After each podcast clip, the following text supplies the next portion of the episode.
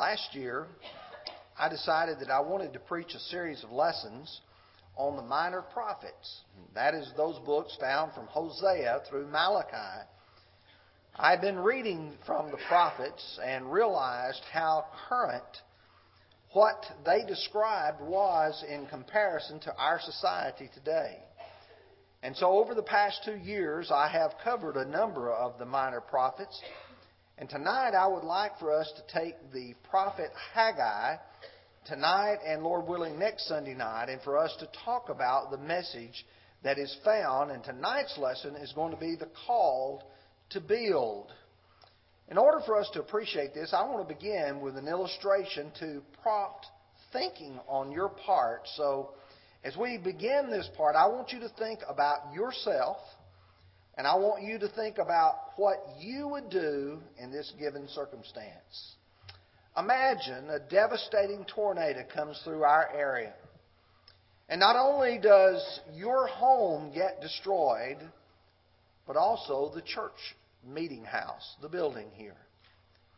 And you think about the kind of devastation that would occur to you personally, the things that you would lose, the things that you would want to have in rebuilding. And I want you to think about the loss that would be experienced by the Lord's church in the losing of this place to meet. What would your priority be? And I can almost imagine everyone would say, well, we meet in the church building two or three times a week, but I have to live in my home. I have to have a, a, a place for us to sleep, have to have a place for us to eat, a place to take care of my family.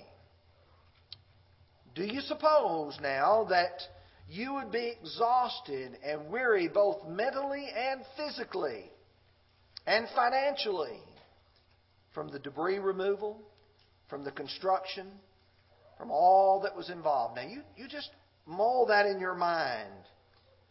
You've got to build your house. You've got to have a place to live.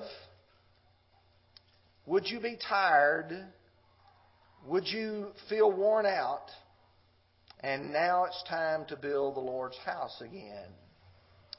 When would be the right time to get busy?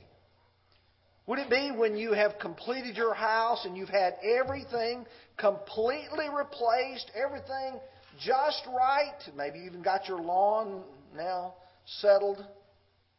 When will be the right time for us to begin to build the Lord's house, to build this building? You see, the prophets of old had some powerful lessons that can be applied today. In fact, in 1 Corinthians chapter 10, in verse 11, Paul puts it simply, after in verses 1 through 10, explaining how there is a parallel between Old Testament Israel and the New Testament church. He says, Now these things happened to them as examples, and they were written for our admonition upon whom the end of the ages have come. The reason why you and I study the Old Testament is not because we live under the rules, the regulations of that Old Testament, but because we go back there and we can learn lessons that apply. In Romans 15 and verse 4, Paul would put it like this For whatsoever things were written aforetime were written for our learning, that we through patience and comfort of the Scriptures might have hope. You see, I study that so I can have hope for my future as well. But let me just very briefly tell you what the book of Haggai is about. The book of Haggai is about a man, a prophet, who was called to tell the people, you need to rebuild the temple of God. And so we look at the Old Testament temple and we say, is there a parallel? Is there a New Testament correspondent? And yes, it is. The church is the temple of God. I could pick out a number of passages. I just only chose three. If you go to 1 Corinthians chapter 3, verses 16 and 17, he says, Do you not know that you, plural, you people are the temple of God, and that the Spirit of God dwells in you? If anyone defiles the temple of God, God will destroy him. For the temple of God is holy, which temple you are. When you go to 2 Corinthians chapter 6 and verse 16, he says, And what agreement has the temple of God with idols? For you are the temple of the living God. As God has said, I will dwell in them and walk with them among them. I will be their God, and they shall be my people. But the passage I like perhaps the best is found in Ephesians chapter 2, verses 19 through 22. Now, therefore, you are no longer strangers and foreigners, but fellow citizens with the saints and members of the household of God, having been built upon the foundation of the apostles and prophets Jesus Christ himself being the chief cornerstone, in whom the whole building, being fitted together, grows into a holy temple in the Lord, in whom you're also being built together for a dwelling place of God in the Spirit. What Paul is saying is, is that we, the church, are the temple of the living God. And if God looks at the children of Israel under Haggai and says, You need to build the temple, what would God be saying to us today? You need to build the church. So there is a parallel for us within this. So here's what we're going to do as we study chapter 1. Verses 1 and 2 is going to be the background, and there's some wonderful details that could be derived from that. Then we're going to look at the burden in verses 3 through 11. The burden means the message that he had. And then finally, we're going to look at the blessing in verses 12 through 15. So we'll study this chapter tonight. So if you've got your Bibles, keep them open there to the book of Haggai. Let's look at, first of all, verses 1 and 2. In the second year of King Darius, in the sixth month, on the first day of the month, the word of the Lord came by Haggai the prophet to Zerubbabel, son of Shealtiel, governor of Judah, and to Joshua, the son of Jehozadak, the high priest, saying, Thus speaks the Lord of hosts, saying, This people says, The time has not come, the time that the Lord's house should be built. I want to read again that last verse so that we get it. The people says the time has not come, the time that the Lord's house should be built. If you want to look at the period of time in which this appears, Haggai is very, very precise. He will tell you that we will date it to Darius. And he says it is his second year, his sixth month, and the first day of the month. And you know, there's not a lot of places where you can pinpoint to the very day. But this was August the 29th, 520 BC. You know what day this is. So he is, he is receiving a message. And the significance of that is the children of Israel returned from the captivity in 536 BC, 16 years earlier. That's important. The Davidic ruler, the reason why I say David's family ruler is Zerubbabel is because when I go to Matthew chapter 1, I see he's in the lineage of Christ going back to David. He says, and they were brought to Babylon, Jeconiah, son of Shealtiel, and Shealtiel begat Zerubbabel. Zerubbabel begat Abiud, and Abiud begat Eliakim, and Eliakim begat Azor.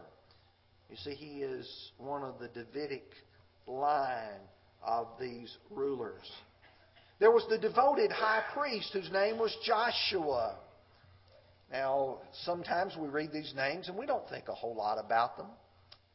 But you go to the book of Zechariah chapter 3, and there's a connection here.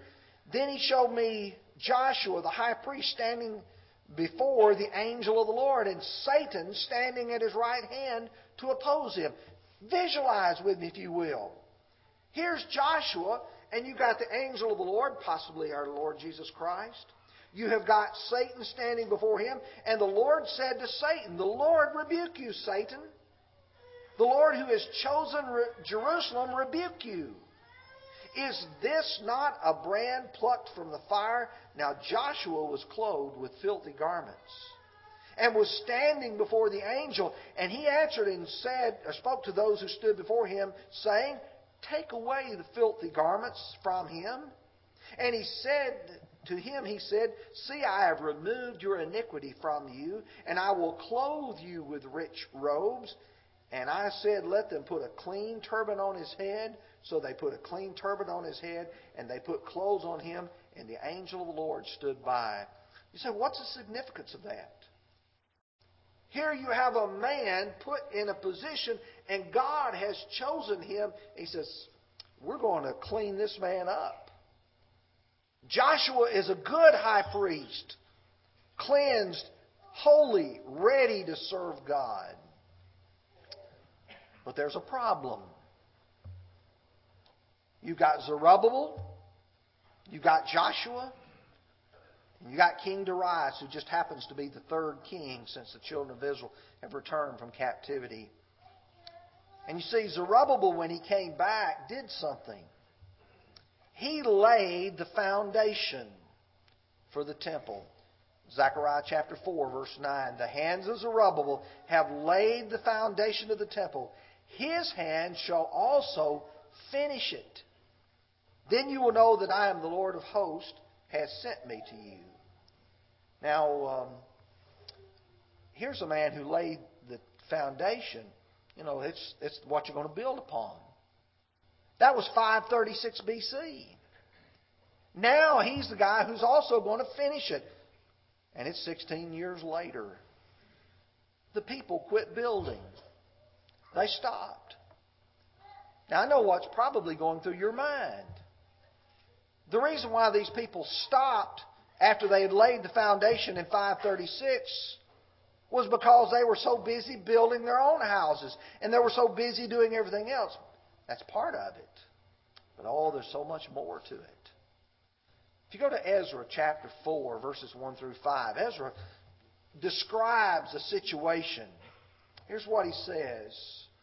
Now, when the adversaries of Judah and Benjamin heard the descendants of the captivity were building the temple of the Lord God of Israel, they came to Zerubbabel and to the heads of the fathers' houses and said to them, Let us build with you. For we seek your God as you do, and have sacrificed to him since the days of Esarhaddon, the king of Assyria, who brought us here. But Zerubbabel and Jeshua, the rest of the heads of the fathers, the houses of Israel, said to them, You may do nothing with us to build the house of the Lord our God. But we alone will build the Lord God of Israel, as King Cyrus, the king of the Persia, has commanded us. Then the people of the land tried to discourage the people of Judah. They troubled them in building and hired counselors against them to frustrate their purposes all the days of Cyrus, king of Persia, even until the reign of Darius, king of Persia. Now, here's something I learned. When they started, these Gentiles, these uncircumcised people said, We want to be a part of this. And Zerubbabel and Jeshua, Joshua said, No. You're not a part of us. You're not God's people. And so, well, if you're not going to let us be a part of it, we're going to try to frustrate you. And so, for 16 years, they frustrated them. I want you to imagine that tornado comes through, it destroys your house, it destroys this church building. But you say, okay, we're going to build the church building back. We come and, and the foundation is laid, and now, every time you come to work and try to work on this building, someone comes and says, Oh, you haven't met this code. You haven't met that code. Uh, we're going to hire counselors who's going to come out and they're going to throw rocks at the people who are working. And you say, We can't get anything done. I'm tired. I'm frustrated. That's not all.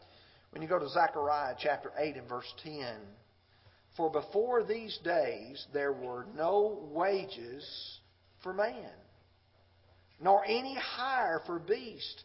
There was no peace from the enemy for whoever went out or came in. For I set all men, everyone, against his neighbor. They were broke. They came back from the captivity as you would imagine, they walked in and the buildings are destroyed. They came back and they didn't have any money and they're building their houses. And how are you going to build the Lord a house? You see, you get a little bit bigger picture here. They didn't question the legitimacy of rebuilding. It's only, it's not the time. It's not the right time. It's not a convenient time. And so, Acts 24, verse 25, just like Felix said, he said, answered and afraid, said, Go away now when I have a more convenient time, I'll call for you. You see, here's the problem they have. The Lord's house is not being built. They have people working against them at every turn. They are people who are having a hard time financially doing things. And they just say, it's not the right time. Do you remember the scenario that I began with? You say, well, okay, we've got to get our houses built.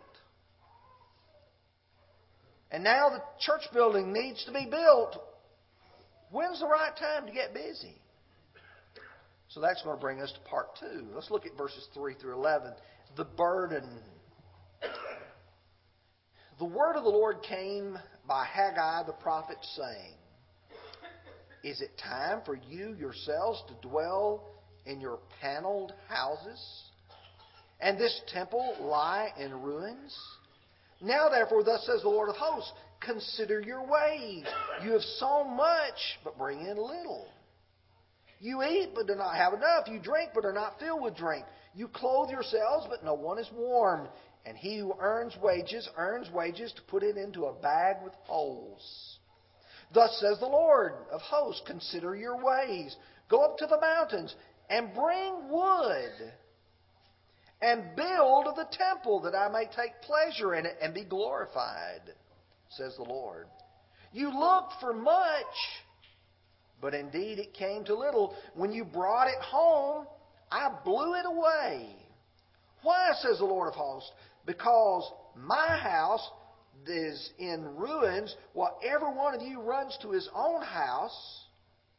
Therefore, the heavens above you withhold the dew, and the earth withholds its fruit.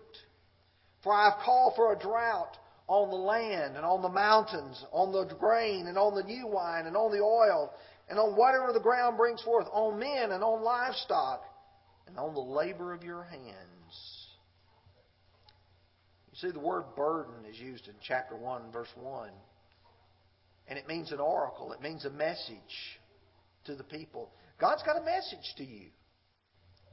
And here's what his message says What are your priorities? Now, I want you to think carefully about what he said here because he, he says, Is it time for you to live in paneled houses? Now, I want you to look at the walls here. A good illustration right here at the front. You see, at the top, there's concrete blocks. You see at the bottom, paneling.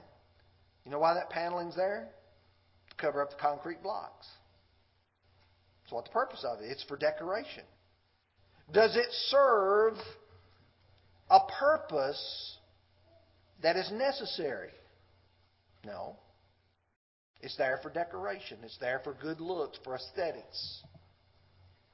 But you could live here. You could, you could, we could have services without that paneling being there. But you see, these people not only had built their houses, they panel their walls. Now here's a question. If you can't afford to build the temple, how can you afford the extravagant paneling in your houses? You know, paneling, this is not very expensive. But to take a rock home and put paneling inside of it, which was usually some wood that had to be imported from a place like Lebanon, cedar, to line the house was an expensive proposition. They made money, but he said, it's like putting it into a bag with holes. Do we possess the same fervor for building the Lord's house as we do our own dwellings? You see, that's a matter of priorities. Do we, and again, I'm talking about the church and I'm not talking about the building, do we possess the same desire to have good here within the Lord's house, the Lord's people, as we do within our own homes? This is really relevant. And so he tells them to ponder this. Consider your ways. Think about what is happening to you and among you. Why can't we get ahead? And God is saying the reason why you can't get ahead is because I am blowing it away. I'm calling for a drought on the land and on the mountains. I'm causing everything that is happening to you to happen for a reason. Because you won't build my house. Is there a cause? Is there a why? Well, certainly there is. God is not a priority in their lives. You see, we've already studied the book of Malachi. And one of the problems was God had to really build a fire under them to get them to build his house. And then God had to build another fire under them to say, now worship right in my house in the book of Malachi. There was a pressing need. He said, You need to go to the mountains and get wood. Not only would the temple be constructed out of stone, hewn stone, but the inside of the house would need to have timbers to support the roof.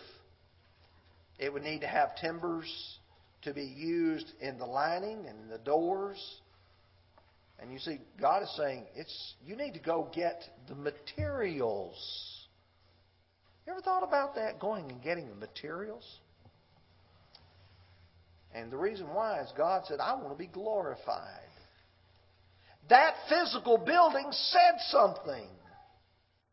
It said that these people made God a priority. There's people who make worship a priority, and there are those who do not. There are those who look at God and say, now, tonight I have a choice. I can watch the football game on TV, or I can go and worship and sing praises to God. And some folks says, I think I'll stay at home and watch TV. They're not building the Lord's house. Let's look at verses 12 through 15, and we'll bring this all together. Then Zerubbabel, the son of Shealtiel, and Joshua, the son of Jehozadak, the high priest, with all the remnant of the people, obeyed the voice of the Lord their God and the words of Haggai the prophet, as their Lord God had sent him, and the people feared in the presence of the Lord. Then Haggai, the Lord's messenger, spoke the Lord's message to the people, saying, I am with you, says the Lord. So the Lord stirred up the spirit of Zerubbabel, the son of Shealtiel, the governor of Judah, and the spirit of Joshua, the son of Jehozadak, the high priest, with the spirit of all the remnant of the people. And they came and worked on the house of the Lord of hosts, their God, and on the 24th day of the sixth month in the second year of King Darius. 24 days later, they're busy. You know, we studied Jonah. Jonah was an effective prophet for God, even if he didn't want to be. Haggai was an effective prophet of God. What it brought about was obedience. And what he says is, these people feared God. That is, they reverenced him, they respected him. You know, in Exodus 9 and verse 20, but as for you and your servants, I know that you will not yet fear the Lord God. Moses speaking to Pharaoh. When people fear God, they obey. When people see God for who He is and what He is, they'll do what He tells them to do. The second thing, you have God's favor. God said, I will be with you, or I am with you. In Jeremiah 42:11, do not be afraid of the king of Babylon whom you are afraid. Do not be afraid of him, says the Lord, for I am with you to save you and to deliver you from his hand. just like the Great Commission, when he says to go and to make disciples of all nations. In verse 20, teaching them to observe all things I have commanded you. And lo, I'm with you always, even to the end of the age. God is with us when we obey Him. And then there was the fervor. The people were stirred up. The word fervor, uh, the word stir up here means to awaken, to revive. I like the way Nehemiah chapter 4 verse 2 puts it. And he spoke before his brethren, the army of Samaria, and said, what are these feeble Jews doing? Will they fortify themselves? Will they offer sacrifices? Will they complete it in a day? Will they revive stones from the heaps of rubbish? Stones that are, are burned? You see, they're mocking them when they're building the walls. And these people have a fervor. Look at how hard they're working. Are they going to try to complete it in one day? We need to be the kind of people who have a fervor, an awakening, a revival that says it's time to build the Lord's house. It would be a travesty to see this message from the prophet as only a historical event. I know sometimes when we study the Old Testament, we try to get the details correct. We try to give you the full picture, and you can say, well, we studied about the history of, of the peoples they rebuilt the temple tonight at church. If that's all you got, I, I, I missed doing my job. The people needed stirring up. They needed a revival. Guess what, folks? We become complacent. Everything's too easy for us. Our focus is too much on ourselves and our own wishes, our own desires. We have to develop a fervor for the Lord's work and be busy about it. And just like Haggai says, consider your ways, examine your priorities. If you'll get your songbook now, we're going to sing the song of encouragement.